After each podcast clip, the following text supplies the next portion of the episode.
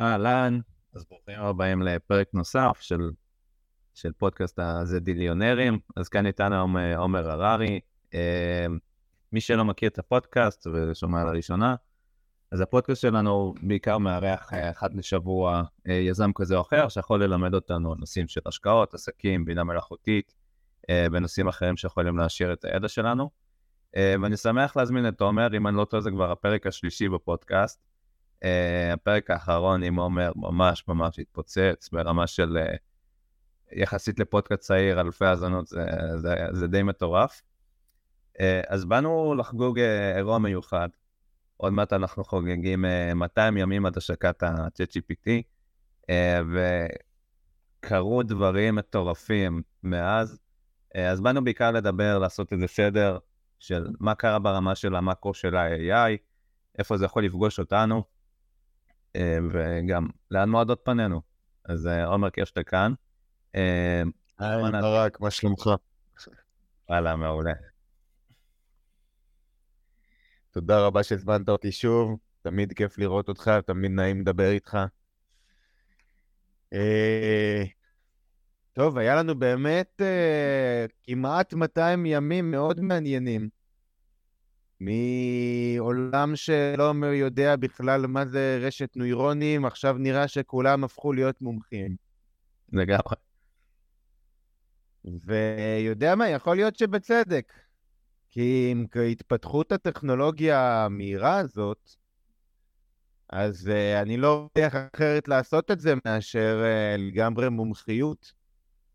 זה די מדהים לראות את, ה, את, ה, אני לא חושב שעברנו דבר כזה. אני לא חושב שאי פעם הייתה התפתחות כל כך מהירה, או איזשהו משהו שהשפיע על העולם בצורה כל כך אגרסיבית. אתה יודע, ברגע שיצא הצ'אט בפעם הראשונה, אז תוך חמישה ימים עברנו למיליון משתמשים, הבנו שיש כאן איזשהו אירוע. תוך חודשיים 100 מיליון משתמשים, הבנו שיש פה אירוע גדול. אבל עכשיו זה כבר בקנה מידה שהוא לא הגיוני. לגמרי. אה, בואו רק נעשה איזה סדר של מי שלראשונה שמע על ChatGPT, אם יש כאלו בינינו בקהל, ואני בטוח שיהיה כמה. אה, מה זה קודם כל ChatGPT, אה, מי עומד מאחורי זה, רק אם אפשר לתת איזה take away לגבי הנושא הזה. אז ממש בקצרה, כי לדעתי באמת יש כל כך הרבה דובר. OpenAI, ברשות סם מולטמן וחברים נוספים, שישבו ערב אחד אה, בלובי של מלון, ואמרו לעצמם, רבאק, הבינה המלאכותית הזאת זה משהו שהוא כל כך חזק, כדאי שאנחנו נשים על זה ידיים ונקדם את זה למקומות טובים יותר, אחרת מישהו אחר יעשה את זה ולא יודעים לאן זה ילך.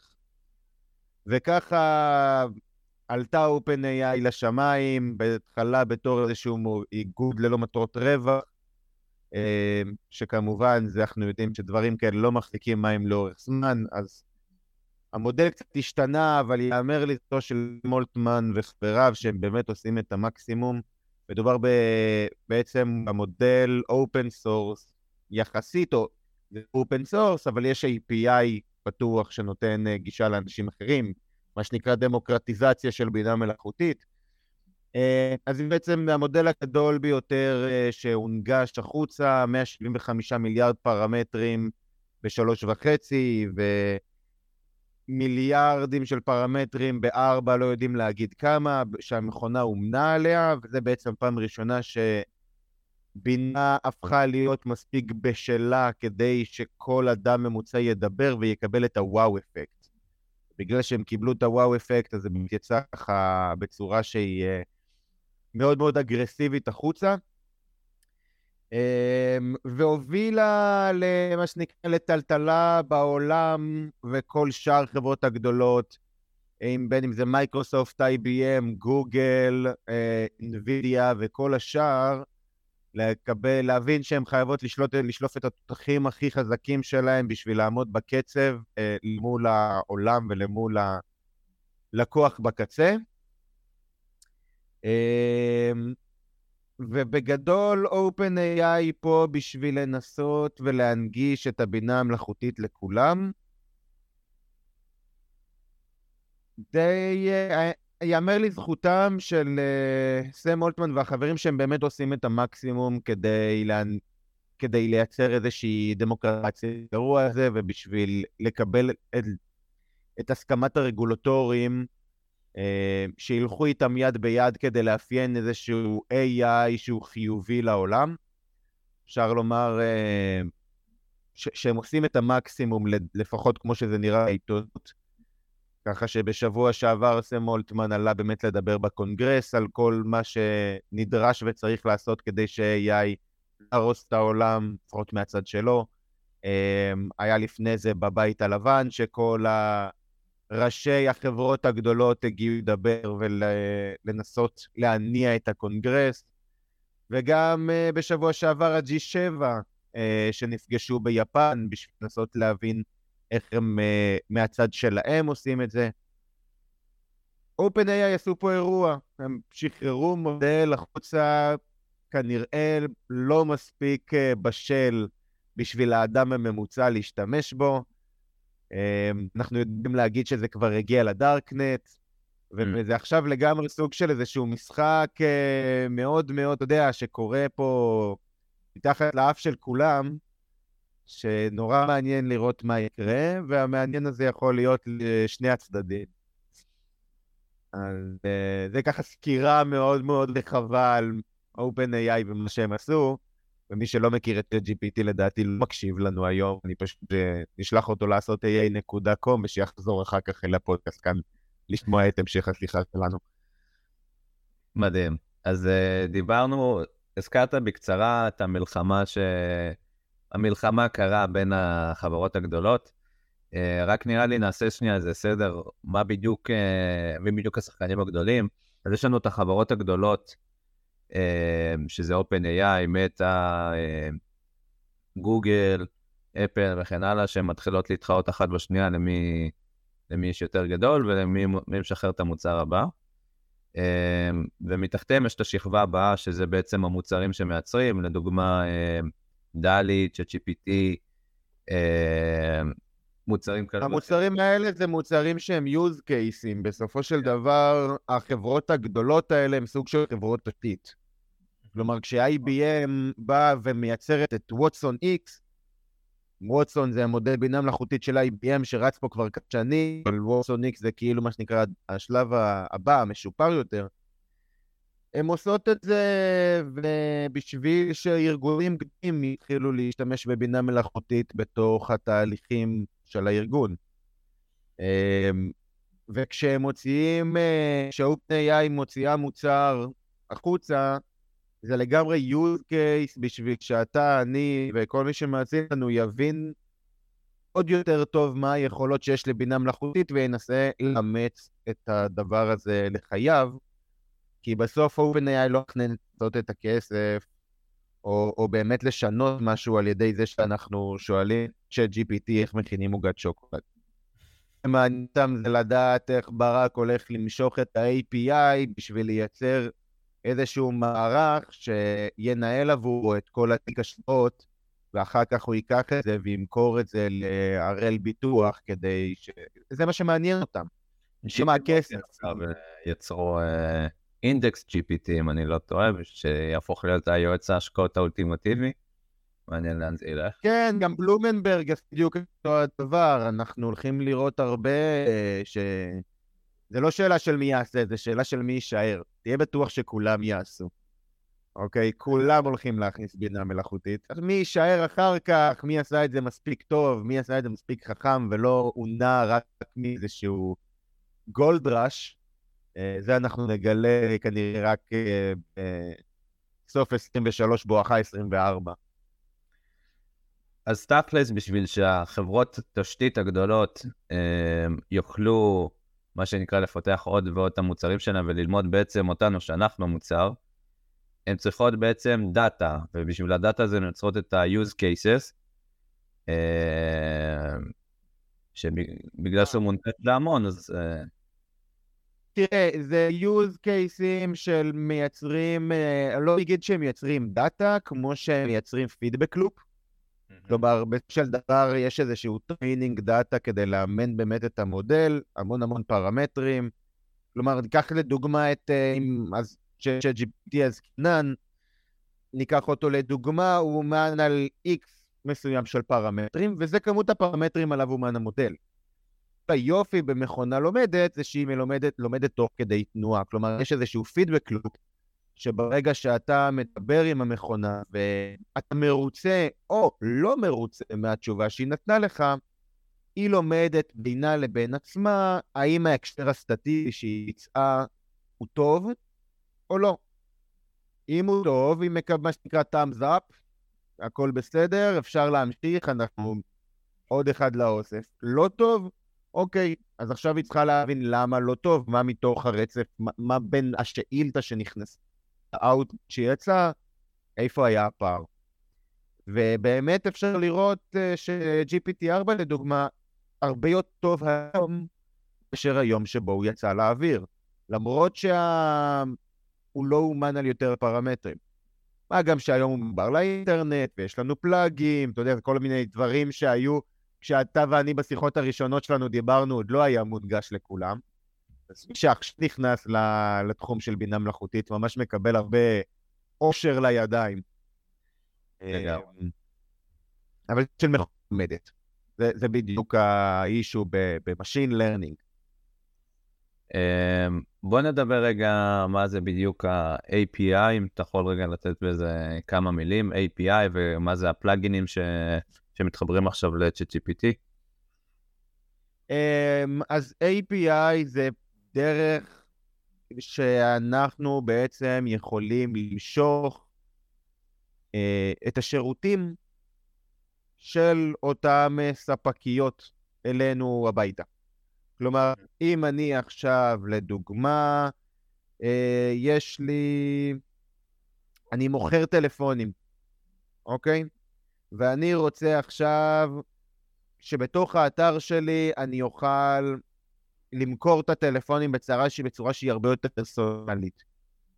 אוקיי? אז אני רוצה לדעת שהמכונה תדע לדבר עם הלקוחות רק על טלפונים, בצורה שהיא של שפה חופשית, אבל רק על טלפונים, כי אני לא מוכר משקפי שמש. API לתוך המערכת של, אה, של נגיד של OpenAI, של קלוד או נערף, לא משנה במי תשתמש, יש כמה וכמה מנועים של NLP, מאפשר לי להשתמש ביכולת של השפה החופשית, mm-hmm. ולמסגר את זה בשביל הצרכים שלי בתוך האפליקציה שלי. ואז כשאני, ובצורה הזאת אני לא צריך להשיג לעצמי מנוע של בינה מלאכותית שיושב אצלי בבית, שאני מאמן אותו על כל הפרמטרים. כי אני מתעסק רק במשקפי שמש, אני יכול לקחת את היכולת הזאת של שפה חופשית, לבוא ולהגיד לה, הנה הדאטה סט עליו את מסתמרת, רק מתוך הדאטה סט, רק על הדברים האלה את עונה, רק על הנושאים האלה את מדברת, ולהנגיש את זה עכשיו לברק, כשהוא מגיע אליי לתוך האתר, לתת לו לדבר עם, ה... עם המכונה שלי. לפני שהיה לי את ה-API הייתי חייב ללכת ולאמן מודל באלפי דולרים, ועכשיו אני יכול לשלם 0.0008 על טוקן כדי ש... להנגיש את זה. כלומר, זה נתן יכולת לך ולי ולכולם להשתמש במנועים שהושקעו בהם מיליארדים על ידי חיבור סופר פשוט של uh, כמה קליקים, אני קורא לזה. זה לא, אין פה קוד מסובך מדי, וזה כל היופי, זה הדמוקרטיזציה הזאת, להנגיש את זה באמת uh, להמונים ולכולם. מטורף. אז אחד הדברים שנוצרו המון מיתוסים והמון אמרות, אה, בוא נגיד חד משמעיות, מאז אה, שה-AI וה-ChatGPT פרץ יותר לחיינו, כי הוא פה כבר אה, הרבה שנים. מה דעתך על, על שוק העבודה? כאילו, אתה חושב שפרט לזה שהולכים להיווצר עבודות חדשות, מה, איך לדעתך זה משפיע על העובד הפשוט, כל הכניסה של העובד, על מדברים בעיקר על ג'וניורים ש... שנמצאים כרגע על המוקד. מה, מה דעתך על זה?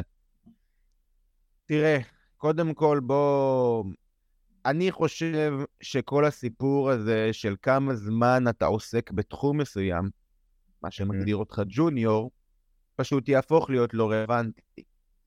אני לא חושב שהג'וניורים נמצאים בסכנה לעומת אלה שכבר עובדים בתחום 30 שנה.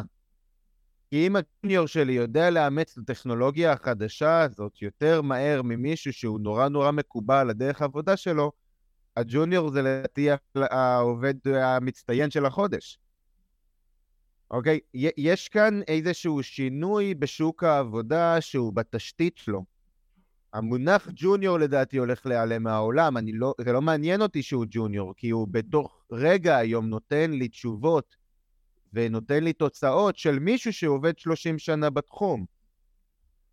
אז יכול להיות שדווקא זה שהוא חדש בעולם, העיסוק שלו, או שלי, שאני לוקח אותו לעבודה, זה אולי איזשהו יתרון ב- ביכולת חשיבה שלו, בגמישות שלו, בחוסר הקיבעון הזה שנכנס לתוך עובדים של 30 שנה. אני לפני יומיים דיברתי עם מישהו שעובד בלייצר תשתיות של databaseים. Uh, הוא מייצר את התשתית עצמה שעליה בונים את ה database, ל database הזה לוקחים, בונים את כל שאר המידע של הארגון. הוא לא הכיר את ChatGPT. כלומר, הוא הכיר את המילה, הוא גם שמע על זה בדיוק כמו כולם, אבל הוא לא הלך לשחק עם זה, והוא לא נכנס, כי הוא יודע מה הוא עושה. עכשיו, הבן אדם עובד, מה שנקרא, בלב ליבו של ההייטק. הוא מקבל את ה-30, את ה-40 אלף שקל שלו בחודש, והוא יודע בדיוק מה, מה התפקיד שלו. אבל פה זה נגמר, הוא כבר לא רלוונטי. כי אם אני, שלא ידעתי מה, אני לא יודע לעשות את מה שהוא עושה, אבל בשיחה קצרה איתו, כשאמרתי לו, בוא תגדיר לי עכשיו, תאפיין לי את המשימה, לקחתי בלייב, אפיינתי לי את המשימה, נתנו אותו לצ'אט, והצ'אט עושים משהו שלא, הוא לא היה ב-100% מושלם כמו העבודה שלו, אבל הוא היה ב-80% טוב. ועם ה-80% הזה וקצת מידע, בוא, אני, אם אני הצלחתי לעשות את זה ואין לי שמץ של מושג אפילו מה ביקשתי ממנו, אני לא חושב שג'וניור זו כלל אני חושב ששוק העבודה משתנה בצורה כזאתי שזה הולך להיות. האם אתה יודע להשתמש בבינה מלאכותית, או אם אתה לא יודע להשתמש בבינה מלאכותית. כמה זמן אתה עובד, ממש לא מעניין אותנו. באמת לא מעניין. בסופו של דבר אני רוצה לראות output. אני רוצה תוצאות. אני רוצה איזשהו תוצאות איכותיות. נגעת פה ו... ב... מסכים. נגעת פה בנקודה אה, ממש חשובה, שזה לדעתי לדעת לדייק את עצמך ולדעת לאפיין את הצרכים שלך, שזה בעיניי היום נהיה, זה קצת כמו בחיים, אבל עכשיו עוד יותר רואים את זה. אתה יודע, כמו אנשים שכותבים אה, לצ'אט GPT, תן לי מסעדה טובה. הוא ייתן לך מסעדה טובה לטעמו, זה כמו שאתה מזמין פיצה. תזמין פיצה, אז uh, הכינו פיצה כמו שאתה חושב, אבל אם אתה באמת תדייק את זה ותגיד, אוקיי, אני רוצה בצק.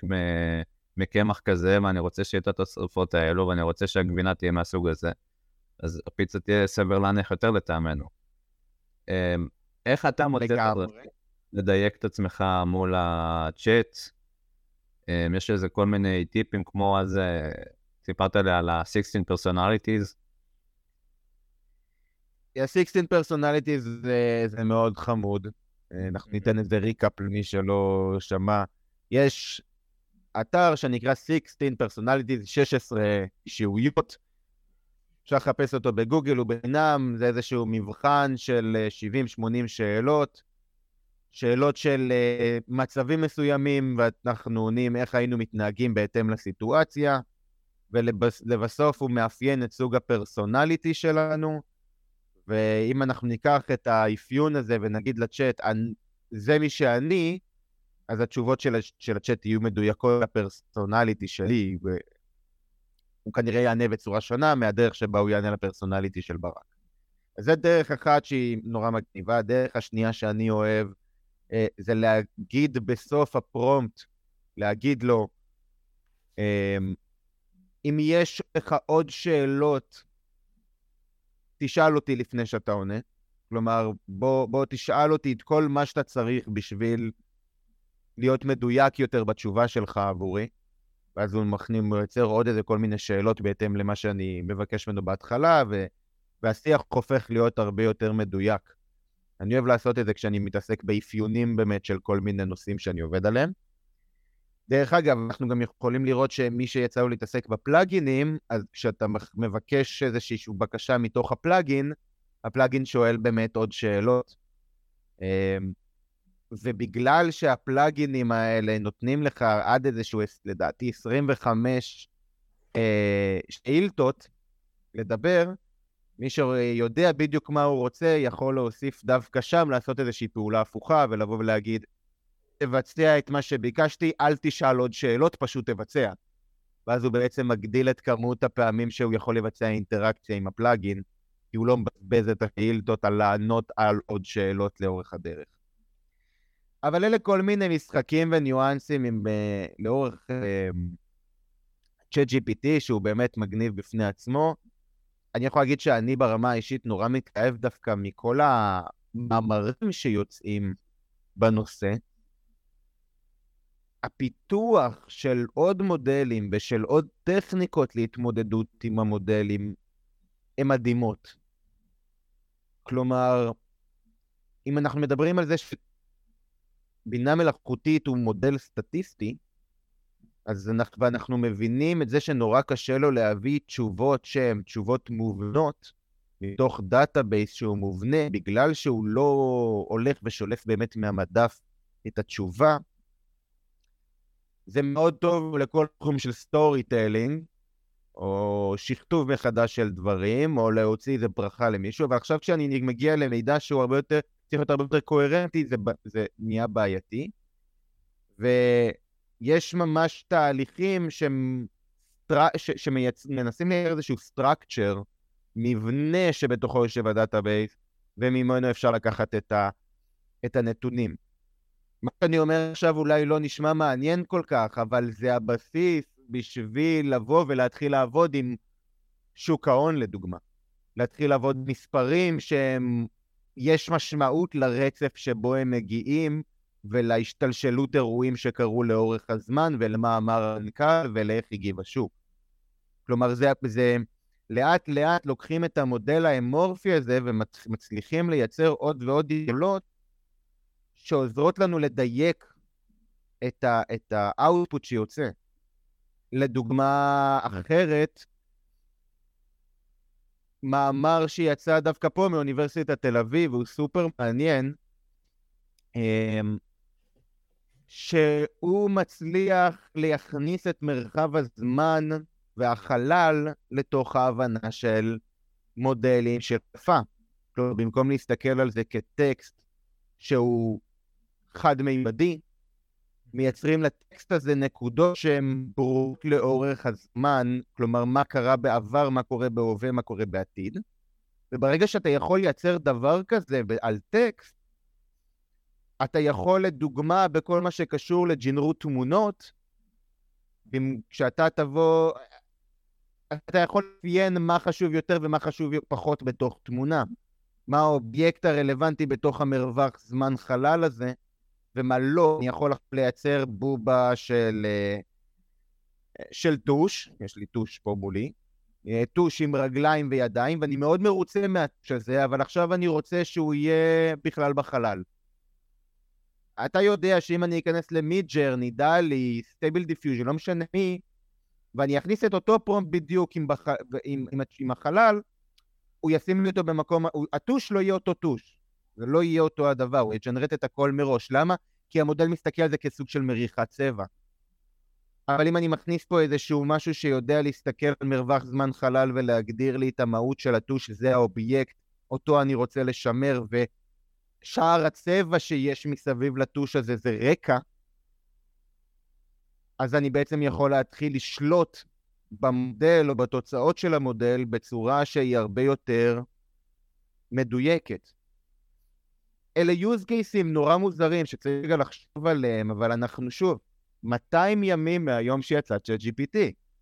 מטורף. כלומר, זה גילה גם...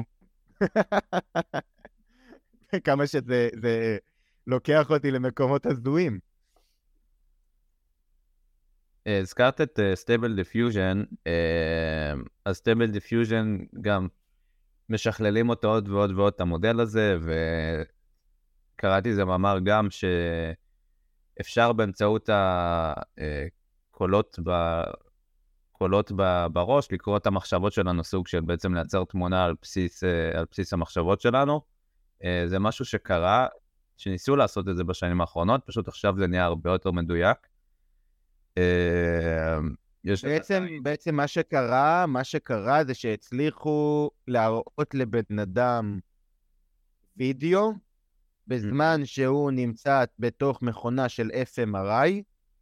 FMRI יודעת להסתכל על הפולסים שהמוח מייצר בזמן שהוא מקבל איזושהי אינפורמציה, והצליחו לג'נרט מהפולסים האלה וידאו מאפס במרכאות, שהוא מאוד מאוד מאוד דומה לוידאו שאותו בן אדם ראה.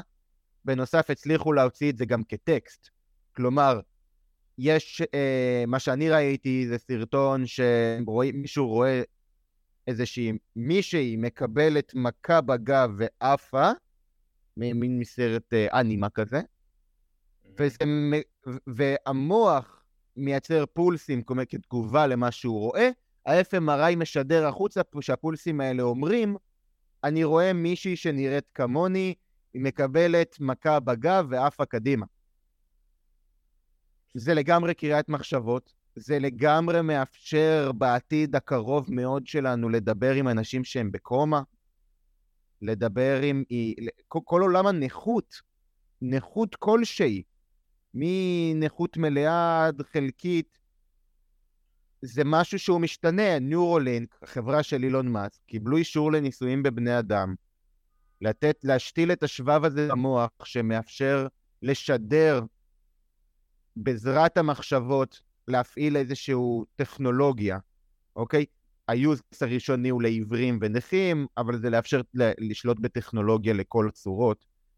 וכבר הצליחו להראות שבן אדם שהיה משותק 12 שנה, בעזרת הש... התשדורת הזאת, עכשיו הוא הולך. הוא לומד ללכת, אבל, אבל הוא הולך. הבן אדם, יש, נקטע לו חוט השדרה.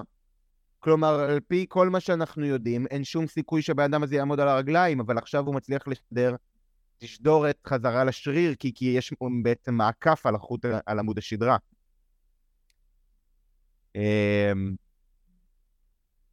זה, זה כל מה שאנחנו חווים עכשיו, זאת מהפכה ש, שהיא פנומנלית, והטירוף האמיתי הוא ש, של אף אחד לא יכול לברוח מזה. אתה יודע, בהתחלה אני חשבתי, כשרק uh, ראיתי את כל הדמוקרטיזציה הזאת קורית, אמרתי, אוקיי, יהיו פה את ה-early adopters, יהיו פה את ה-late majority שיאמצו את כל, ה... את כל מה שקורה, אבל כנראה שזה איפשהו יעצור שם. כלומר, יהיו את אלה שהם AI, יהיו את אלה שמכירים AI, ויהיו את אלה שלא אכפת להם. כמו בכל דבר שקשור לטכנולוגיה. היום אני חושב אחרת. היום אני חושב ש-AI יהיה לכולם, כי Siri לא הולכת להיות Siri, היא תקבל כוחות של בינה מלאכותית. Windows 11 כבר הודיעו שיש Copilot שיושב על הטרמינל של Windows, של ה Windows, כאילו. המחשב שלך, אתה קונה אותו עם בינה מלאכותית built in. אתה מדבר עם המחשב, אתה אומר לו, תעשה 1, 2, 3, 4, והוא יודע להיכנס לכל אפליקציה, כל אתר, ולה, ולעבוד איתך תוך כדי על כל מה שאתה עושה. זה אפילו לא לגרור קובץ לצ'אט GPT, זה ליטרלי בתוך המחשב. היה איתנו גם אה, לפני. AI היה איתנו לפני, אבל לא היה, לא היה נגיש לנו בקצות האצבעות כמו היום. כן, נכון. אמ, וזה דרך אגב, החיבור הזה של AI שמגיע בווידאו, ומגיע בטקסט, ומגיע דרך שמיעה, עכשיו גם דרך ריח. כבר בשבוע שעבר אנחנו יודעים שיש דרך למכונה עכשיו לזהות ריחות. כבר הצליחו להוכיח את זה, זה עובד, ודרך אגב זה גם ה open source, כלומר מי שרוצה את הקוד לגמרי יכול לקבל את הקוד ולבנות לעצמו אף מכני משל עצמו. יש לך עכשיו, כאילו, אנחנו כבר על חמ... חמשת החושים של בני האדם יש לנו, אוקיי? זה בינה מלאכותית לקחה. עכשיו אנחנו אמרנו שהבינה מלאכותית לקחה את החוש שישי של קריאת מחשבות, אז זה אומר שכבר יש לה יותר חושים מלבני אדם. אנחנו בתחילתה של המהפכה, כלומר המרחק בינינו ל-AGI הוא, הוא מאוד מאוד קצר, ל-artificial general intelligence, משהו שיהיה יותר חכם מכל האנושות יחד, וזה לדעתי שלב ביניים. כלומר, אנחנו בתקופת החיים הקרובה שלנו מתקרבים של super intelligence. super intelligence זה השלב השלישי. כלומר, אם AI זה השלב הראשון, AGI זה השלב השני, super intelligence זה השלב השלישי. זה שלב בו הבינה היא כל כך חכמה, ש- שהיא בכלל מתקשרת ועובדת ב- בסדרי גודל ובמהירויות שאנחנו כבני אדם לא נצליח להבין מה קורה שם. היום אנחנו לא מבינים, שם אנחנו בכלל לא נבין. לדוגמת עולם החיות, בסדר? לי יש שני כלבים בבית, הם חברים נורא טובים, הם מתקשרים אחד עם השני, הם משחקים אחד עם השני, הם ישנים ביחד, יש תקשורת ביניהם. אני לא מבין מה הם רוצים, והם לא באמת מבינים אותי. כלומר, עולם החיות, תסתכל על להקות, תסתכל על חרקים שחיים ביחד, דבורים שעובדים, מיליוני דבורים ביחד בשביל לשרת את המלכה. כלומר, יש שם איזה אקו-סיסטם שעובד. הם יודעים לתקשר אחד עם השני, הם מייצרים דברים, פתקים, לאנשהו. אנחנו כבני אדם חיים בספירה אחרת, כאילו אנחנו, אנחנו, עריכת האינטליגנציה בינינו לבינם הוא שנות אור.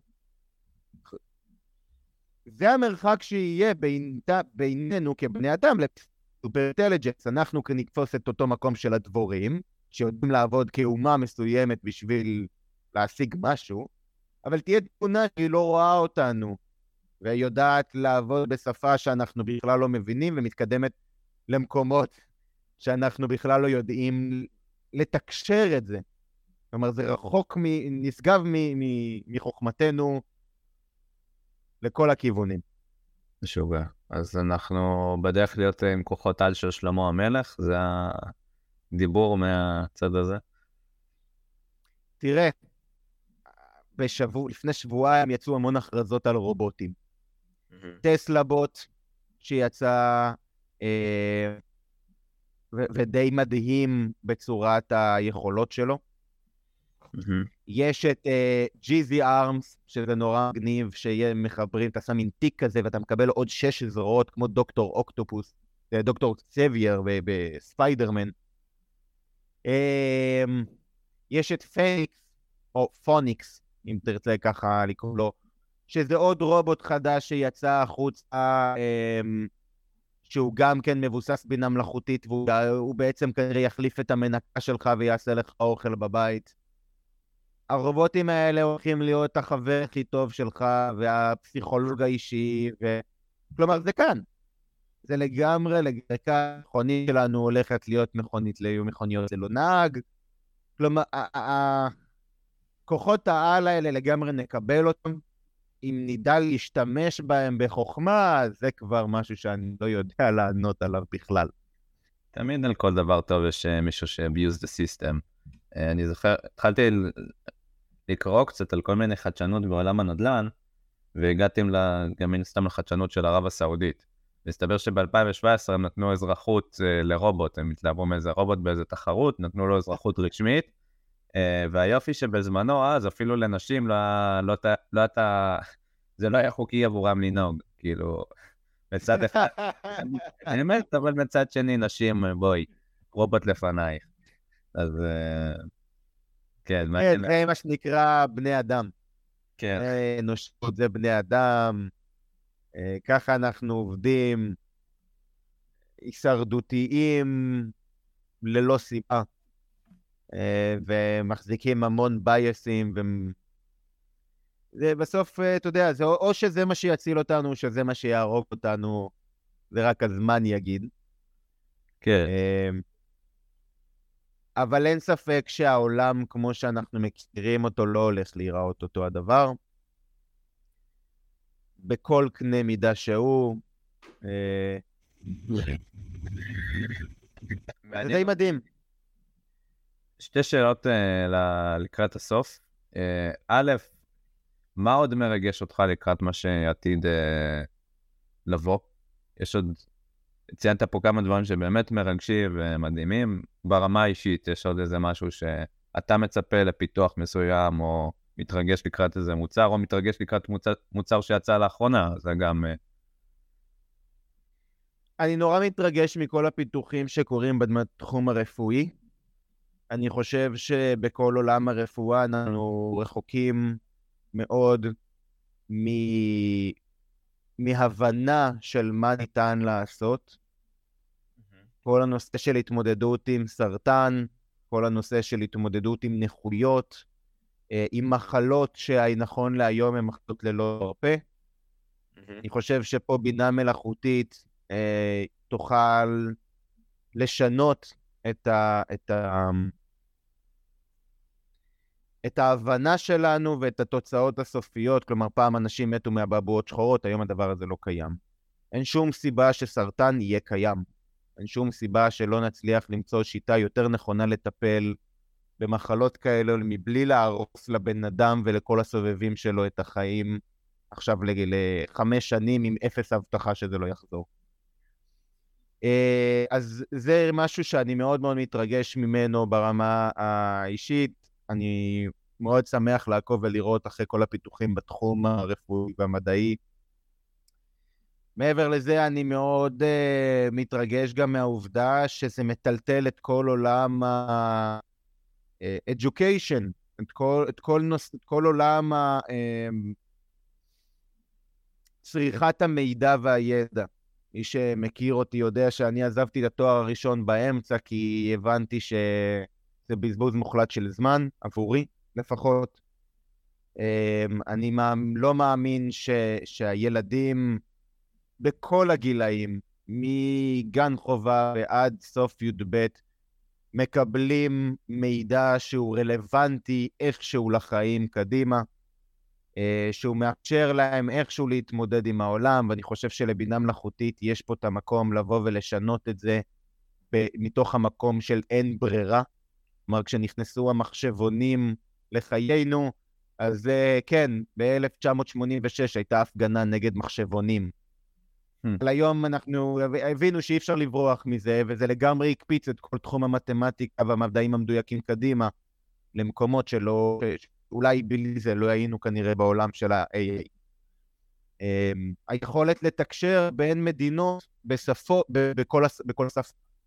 להיות מאוד פרסונלי, כלומר לבוא ולהקים עכשיו צוותים שהם מולטי דיסציפלינרי מסביב לעולם, בישראל ובסין ובארצות הברית ובהודו, ולקחת את כל החבר'ה האלה שגדלו לערכים שונים ולהעלות אותם לשיחת אמת, ושכל אחד שומע בשפה שלו את מה שכולם מדברים, כי במקום הדברים משתנים, כלומר התקשורת בין בני אדם או מדררה ופערי שפה לא יהפכו להיות פערים. אז אלה שני אתרים אותי ברמה האישית הכי מרגשים. אני מאוד מקווה שכל התחום, כל הרגולטורים יאמצו את זה ולא ישימו לזה רגליים. אה, אנחנו לא ניכנס פה לפוליטיקה, אה, כל אחד מה שהוא חושב על הפוליטיקה שבמדינתו, אבל אה, בוא נגיד שבהתאם למי שהאזין השיחה בקונגרס שהייתה, סליחה, בבית הלבן, וגם בקונגרס, מאוד מאוד קשה לעיכול לדעתי בתור מישהו שמבין טיפה, באחוז, מהי הטכנולוגיה הזאת, לשמוע את, האנש, את האנשים שמקיים בסוף החלטות ימינה ושמאלה מדברים על הטכנולוגיה, כי אתה מבין כמה הם לא מבינים. וכשהבן אדם שמקבל את ההחלטות ואת החוקים, מה שצריך, לא מבין על היכולות, הסיכויים, הסיכונים וכל מה שבאמצע, זה משהו שהוא קצת קשיש, קצת מפחיד, ובגלל זה אני מאוד מעריך את סם, את סם מולטמן והחברים שלו, שבאמת דוחפים מאוד שהדבר הזה יקרה. אמ, אבל הבין, הגבול בין פחד להתרגשות הוא מאוד מאוד דק, אני בוחר להתרגש כמה שאפשר. אז, אה, אז אלה שני הדברים שמרגשים אותי, שניים, שלושה. אני חושב שזה באמת ישנה את העולם שלנו.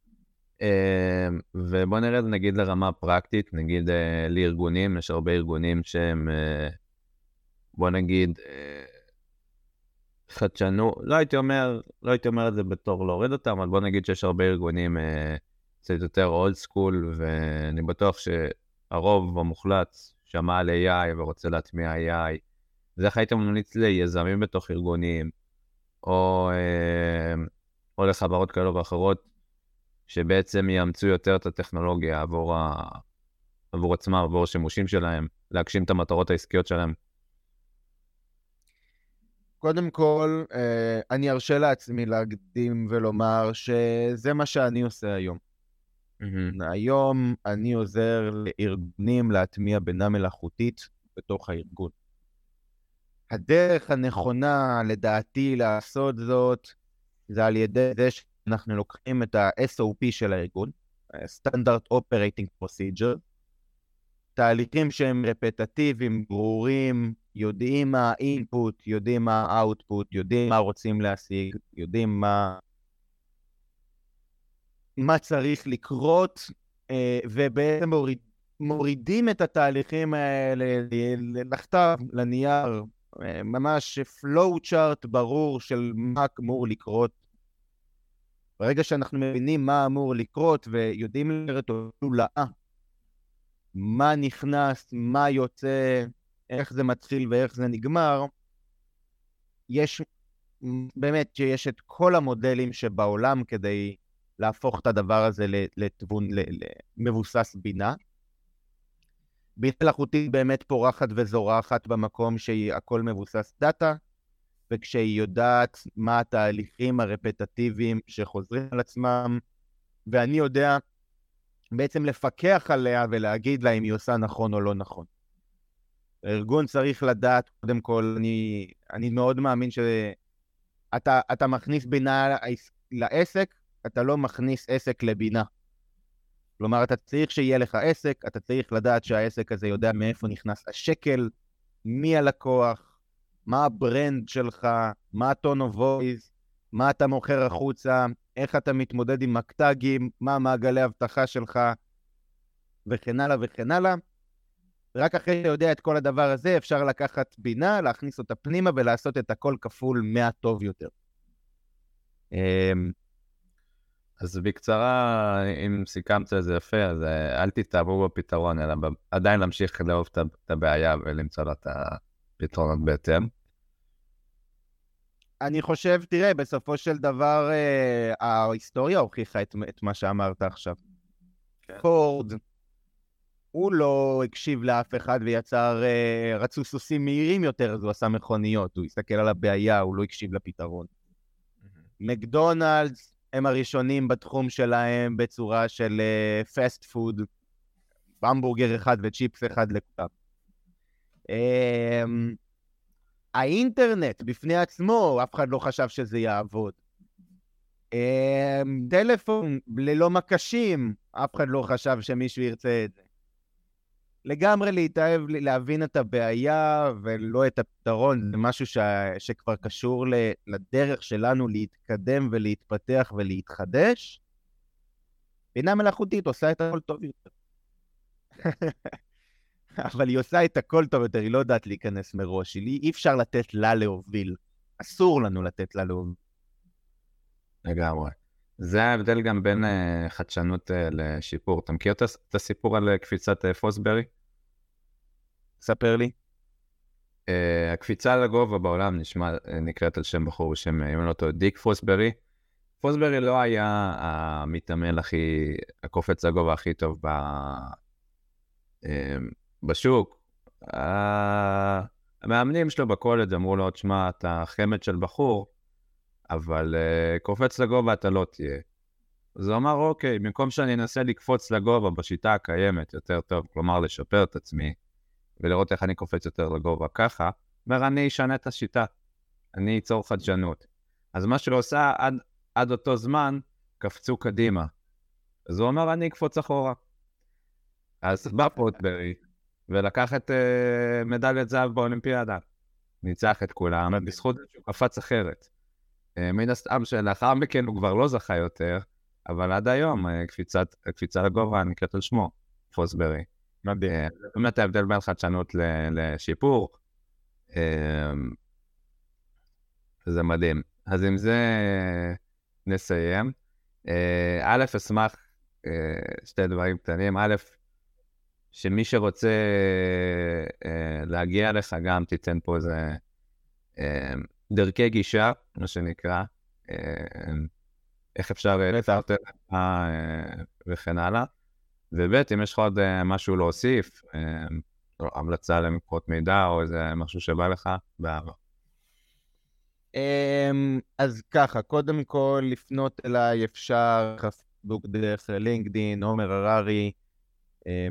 שוב, אני עובד בשותף בחברה שנקראת רוטון, ואנחנו עושים אפיון, פיתוח והטמעה של מערכות מבוססות בינה מלאכותית לעסקים וארגונים, ואני אשמח לנסות ולעזור לכל אחד שרוצה להטמיע בינה מלאכותית אצלו אה, בארגון. אז פייסבוק, לינקדין, אה, בכל באהבה, אני עונה, באמת באמת משתדל לענות לכל מי שפונה אליי. ולסיום, אני ככה יודע שיש הרבה אנשים שמחפשים מאוד מאוד מהר כלים של בינה מלאכותית, מה אפשר לעשות עכשיו. אז אמרתי, אני אתן להם הכלים, אני ברמה האישית משתמש בהם. ש... ליום-יום שלי, וזה, אתה יודע, טיפה ככה לרענן את האווירה אחרי שיחה שהיא מאוד זה. אז הכלי הראשון, ש... ו... ודרך אגב, אין לי שום קשר ליוצרים של הכלים האלו, אני לא מכיר אותם, אני פשוט אוהב אותם, משתמש בהם, ומה שנקרא, ממליץ לכולם גם כן. אז הכלי הראשון נקרא מרלין. מרלין זה extension לכרום, אמ, שהוא יודע לעבוד עם טקסט מכל נקודה שהיא בתוך, הא... בתוך האינטרנט. האזור בו אני הכי נהנה להשתמש במרלין זה דווקא ביוטיוב. ברגע שאתם מורידים את, אה, את ה extension הזה לכרום ואתם נכנסים ליוטיוב, יש לכם מצד שמאל איזושהי אפשרות לשוחח עם מרלין, והמגניב פה שהוא לגמרי מסתכל על כל ההקלטה הזאת, על כל הוידאו, בתור database, ומאפשר לכם לדבר עם הסרטון. כלומר, כביכול הסרטון היה סוג של מידע, עכשיו הסתכלתי על הרצאה בסטנפורד של שלוש שעות. אני לא אשב לראות את ההרצאה הזאת, אני יכול לדבר עם המרצה במרכאות על מה שהיה, דרך מרלין, מגניב. הכלי השני זה scrape, אה, לא, זה scra, כלי שעושה scraping, נקרא Browse AI. Browse AI זה כלי שגם מתחבר להמון המון דאטאות, אה, כאילו טייבלים שאני יכול לעבוד איתם, כלומר הוא מתחבר לי לזאפייר, לאיירטייבל, לגוגל שי, אה, ל-Webflow, להאבספוט, אה, מתחבר להרבה מאוד דברים, והוא בעצם יודע לעקוב אחרי נתונים דינמיים שמשתנים באינטרנט, וכל הזמן לעדכן לי את הרשומות. כלומר, במקום שאני אלך לעקוב אחרי המתחרים שלי במתחרות, אני יכול לעשות בראו על האתר שלהם, והוא מספר לי כל פעם כשמשהו השתנה שם. נשמע כמעט לא חוקי, אבל uh, חוקי, זה הכל בסדר, חלק מהמקומות לפחות. כלי נוסף נקרא Rewind. Rewind AI זה כלי שיושב רק על אפל, אמ, בשבבים של M1 ו-M2, ומה ש-Rewind עושה זה הוא בעצם מסתכל ועוקב אחרי כל מה שקורה ומה שאני עושה בחיים שלי, והוא מין סוג של בקאפ לזיכרון שלי ברמה הכללית. הוא יודע עם מי דיברתי, על מה דיברתי, מתי זכרתי, מתי עשיתי, מה לא עשיתי, ואני יכול ממש ללכת ולחזור אחורה כל הזמן ולבדוק מה קרה. אמ, יש לו דרך סופר מגניבה לצמצם ולמזער את המידע הזה בשביל שזה אמ, לא יתפוס גם על המחשב, ובאמת נורא נורא מגניב ומומלץ. כלי נוסף שאני משתמש בו, אה, אני משתמש בהמון כלים, זה מג'יקל, שאתה, ברק, דיברת באמת עם הפאונדר אה, של הכלי הזה, אז בפעם הבאה שאתה מדבר איתו תמסור את האקטיב ותודתי, אני מאוד אוהב את הכלי שלהם, שיושב ומסכם עבורי פגישות, אה, ומוציא את ה action items וזורק לי את ה Notion, אני מאוד מאוד מרוצה ממנו ואני מספר על זה לכולם. גם מאזין בעברית ויודע לסכם לי את זה, לעשות את הכלי בעברית וגם באנגלית, ובאמת כלי נהדר. כלי אחרון שאני אתן בשביל, אחרת זה לא ייאמר, כלי אחרון נקרא My Mind. My Mind זה בעצם כלי שמחליף את הקבוצת וואטסאפ שלי עם עצמי. לכל אחד יש קבוצת וואטסאפ עם עצמו, שזה בעצם board שחור שאתה זורק אליו את הכל והוא נופל לשם. MyMind גם מתחבר כ extension וגם כאפליקציה, ובעצם אני יכול על כל דבר לעשות קליק, אני או להתחבר ל extension לעשות את MyMind, הוא שומר שם את כל הדברים, וככל שאני מעמיס את MyMind ביותר תוכן, הוא הופך להיות יותר טוב. מה שמיוחד בו והבינה המלאכותית שיושבת מאחורי זה, מעבר לזה שזה תיקייה שומרת את הכל, הוא עושה קטלוג אוטומטי של הדברים שהולך.